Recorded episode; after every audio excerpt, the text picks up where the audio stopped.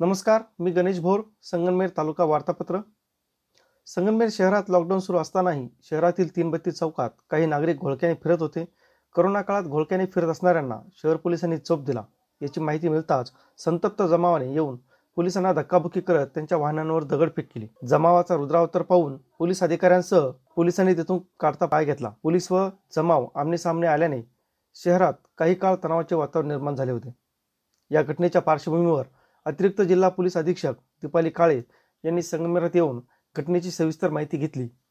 Police कर्मचाऱ्यांवर हल्ला करणाऱ्या हल्लेखोरांना तातडीने हजर करा असा इशारा श्रीमती काळे यांनी दिला आहे. पोलीस कर्मचाऱ्यांची जर चूक असेल तर त्यांच्यावर देखील कारवाई होईल असेही त्या म्हणाल्या. करोना संकटात प्रशासन व पोलीस यंत्रणा ही नागरिकांच्या सेवेसाठी रात्रंदिवस काम करत आहे. त्यांचे कार्य व कर्तव्य करत असताना त्यांना अशा पद्धतीची वागणूक देणे हे अत्यंत चुकीचे आहे.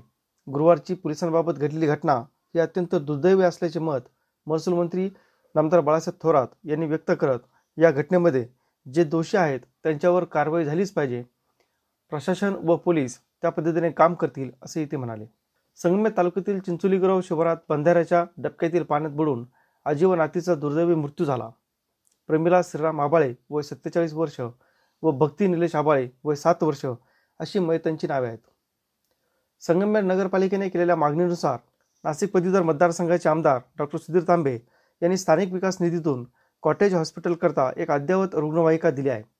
या रुग्णवाहिकेचे लोकार्पण निवृत्त ॲम्ब्युलन्स चालक रामदास कानवडे यांच्या हस्ते करण्यात आले. जल जीवन मिशन योजनेअंतर्गत संगमेर तालुक्यातील वडगावपान गावाकरता एक कोटींच्या निधीची तरतूद करण्यात आली आहे. नामदार बाळासाहेब थोरात यांच्या प्रयत्नातून वडगावपानच्या पाणी योजनेला हा निधी मिळणार आहे. संगमेर तालुक्यातील पटरा भागातील घारगाव व जवळे बाळेश्वर आरोग्य केंद्राकरिता दोन रुग्णवाहिका जिल्हा परिषद सदस्य व गटनेते अजय फटांगरे यांनी जिल्हा परिषद निधीतून दिल्या आहेत. त्यामुळे करोना काळात रुग्णांना ने करण्यासाठी मोठी सोय होणार आहे. करोनाबाधित रुग्णांवर बेकायदेशीररित्या उपचार करताना आढळल्याने तालुक्यातील साकूर येथील डॉक्टर अविनाश रासने यांचे श्री समर्थ हॉस्पिटल व संजय टेकुडे यांचे ओमसाई हॉस्पिटल या रुग्णालयांना सील ठोकण्यात आले आहे. प्रांताधिकारी डॉक्टर शशिकांत मंगरुळे यांनी ही कारवाई केली. संगमेर तालुक्यातील तळेगाव दिघे शिवारात दोन दुचकांची समोरसमोर धडक होऊन एक जण जागीच ठार झाला तर एक जण गंभीर जखमी झाला. बबन सीताराम दिघे वय साठ असे मैताचे नाव आहे तर दिलीप निवृत्ती दिघे असे गंभीर जखमीचे नाव आहे. या होत्या आठवड्याभरातील ठळक घडामोडी. सविस्तर वृत्तांसाठी भेट द्या W W W Deshdoot dot com या संकेतस्थळावर. नमस्कार.